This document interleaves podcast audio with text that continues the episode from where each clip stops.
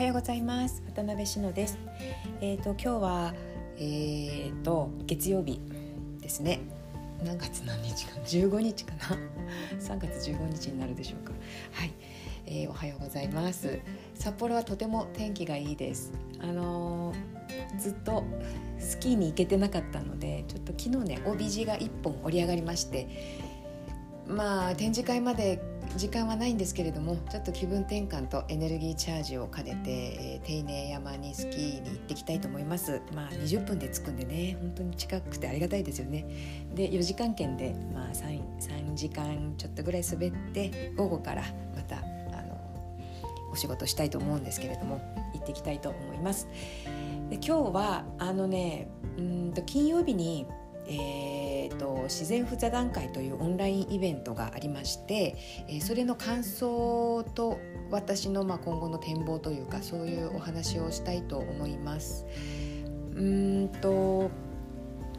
まあねあのなんていうかな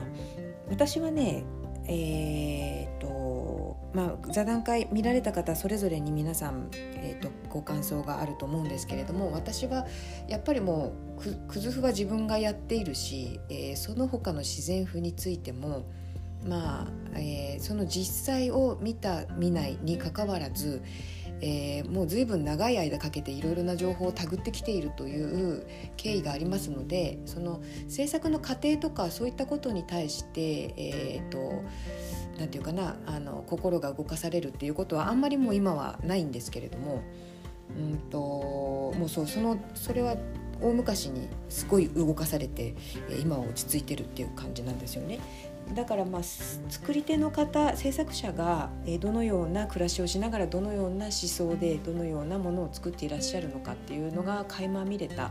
のがすごく良かったなと思います。あのシナフの制作者の方も出ていたのでね。であの大井川くずふの村井さんはもうもう私は本当に、えー、心の中の半分ぐらいが 村井さんで埋まっている感じなんでこの20年間。あの本当にお久しぶりにお会いできお会いでおお会いはしてないですけど顔を拝見できて声を聞けて、えーと、工房の中の様子なんかもね見せていただいたのですごく懐かしいなというふうにして、えー、拝見をしました。うん、でその中でやっぱ一番心に残っている言葉があの私がワークショップ行ったのって本当に20年前なんですけど、まあ、正確には17年前かな？2003年なんですよね18年前になるのかな？うん、でえー、っとワークショップを始められたのが25年ぐらい前じゃないかなってその時おっしゃってたから本当にあの私伺ったのって初期の頃だったんだなっていうことを感じたのとその後にやっぱ20年間ずっと続けてこられたっていうすごいことですよね。当時なんてさワークショップなんて言葉すら今ほどメジャーじゃなかったんですよ。うん、だからそういう時代からあのああいった形でされていたっていうのはなんかやっぱり先駆的な存在だなっていうことをすごく感じましてでその背景もねやっぱりすごくあの厳しい状況の中でもう必死の思いでその技術を公開してつないでいかなきゃっていうふうに思ってワークショップを始めたっていうことをおっしゃっていてすごくねあのそこが響きましたね。私に刺さりました。あの当時も同じことをおっしゃってました。技術を公開して、えー、広く知らせていかなきゃいけないって思ってこれをやっているっていうお話はされていたんですよね。うん、このままじゃいけないって思ったっていうことは言われていて当時も多分当時の私なりにそれを重く受け止めて帰ってきてるんですけどやっぱり改めてご本人の口からそれを聞くとあのなんていうかな、うん、重たいものが刺さってきますよね。どっしりときました。そその言葉には改めて。でそこに私が参加をできて私自身も今までずっとその靴譜制作をやってこられたということすごく幸せなことだなというふうに感じました、うん、そのようなところが私の感想ですね。でもう一つただもうちょっとせっかくなのでもうちょっと先を見たかったなっていう思いがありましてまあ初回なのでねそこまでこうそうしてほしいっていうことではないんですけどこれをえーと、なていうかなきっかけにしていやだってさ90人の定員が満員になった満席になったぐらい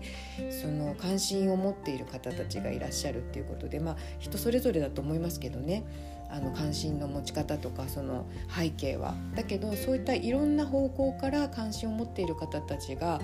えーと、集まってているわけなのでそこから何か新しいことがきっとできるはずだと私は思うんですよね。いろんな立場の方がいらっしゃったのでいろんな、えー、経験もあるだろうしいろんな蓄積も皆さんそれぞれにお一人お一人にああるだろうしなんかそういったその知恵の結晶っていうのかなそういうのがすごくできるよねってっていうことを私は感じてたんですよねそのイベントを見ながら。でうんとだからもう何て言うのかな純粋にこの配信でも何回も言ってるんだけど、えー、制作工程に、えー、感情移入をしてそれがすごいって言ったりとか、あのー、いやそれそれはそれですごくいいんですけどもちろんそれがないとあの価値もわからないと思うのでその制作工程を深く知るっていうことはもちろん大事なことなんですけどなんか発信していく方としては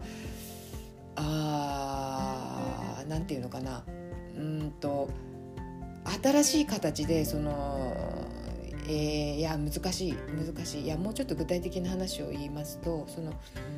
やっぱり、えー、中でね、あのシナ風制作されてる方がおっしゃってたのがそのお金にならないからやり手がいないっていうことが問題だっておっしゃってたんだけど私ね全然そう思ってないんですよ。あのうんとねうんとねいやこれも本当私が具体的に何かアイデアがあればすごく伝えやすいんですけど今私の中でも別にアイデアがあるわけじゃないんですよ。ないんだけどなんかそうじゃないと思うのは、うんとね、完全に物の対価としてお金をいただくだけで生計を立てなければいけないというところからはもう脱却できる時代だと思うんですよね。でそこのアイデアが私はまだ全然私の中には足りないんだけど何て言うのかなあの完全に対価としてお金をいただくだけだと本当に高価で、えーと、余裕のあるお金に余裕のある方にしか届けられないですよね。でそれが多分現状だと思うんですけどだけどもっともっとやっぱり広くいろいろな方に使っていただきたいしましてやシナフはね見てたら本当に100年という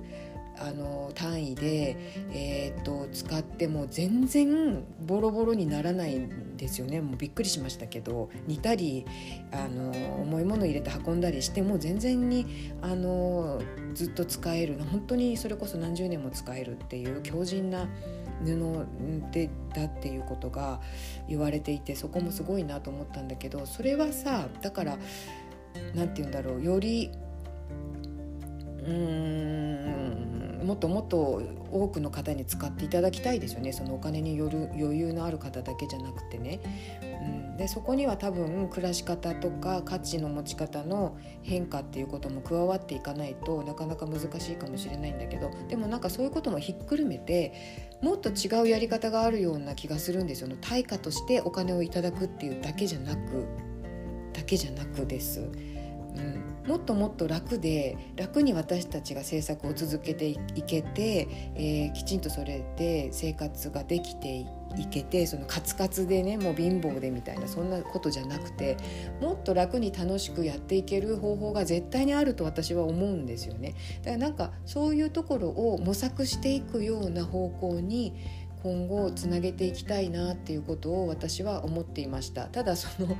イベントのさ主催している方たちと私とは全然 私はその運営に携わってるわけじゃないのでそれをあの希望するっていうことではないんです。ただ私自身があの今後、えー、制作を続けていくにあたってその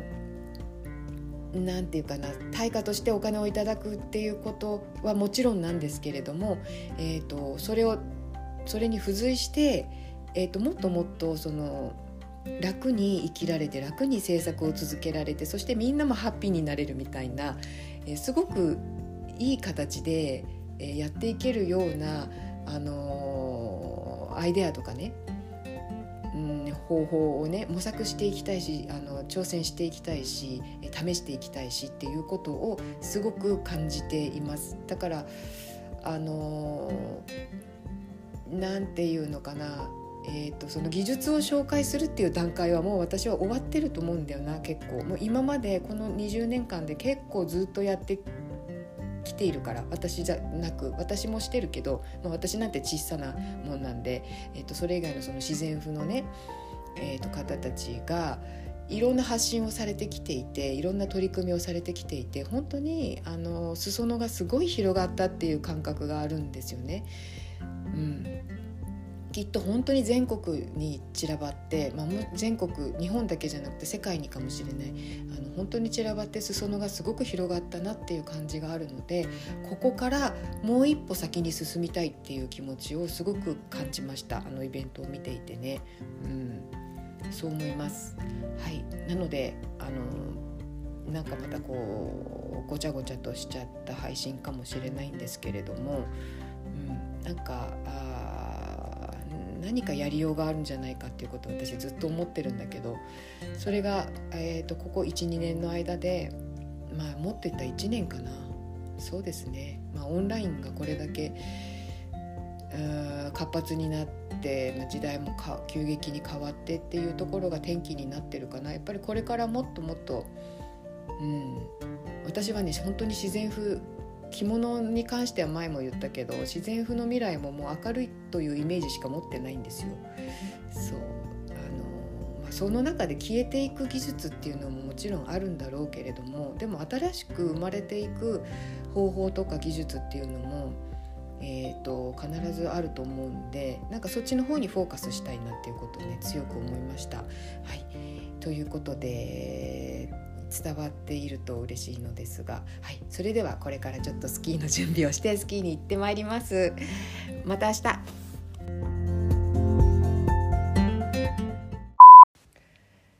はい、という配信が終わってから今約8時間後ぐらいなんですけれどもあのちょっと付け足したいと思います。えーと私ねお金に余裕があるから高価なものが買えるっていうような言い方をしちゃってるんですがそれ違いますね。なんかずっとそのことが頭に引っかかっててなんか違和感があるなと思っていてその言い方に。あの違います。お金があるとかないとかっていう問題じゃなくてそこに価値を感じるからお金があ出る。いやその言い方もおかしいけどもあのそれだけ価値を感じているっていうことですよね。あの感じていただいて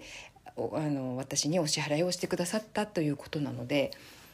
あのさっきの言い方はちょっと違うなって思いました。余裕があるから買うっていうのはおかしいですよね。うん、だって私だってそんなあの暮らしに余裕があるわけではないですけれどもやっぱりあの高価なものでも自分が価値を感じればそれにお金を出すわけなので、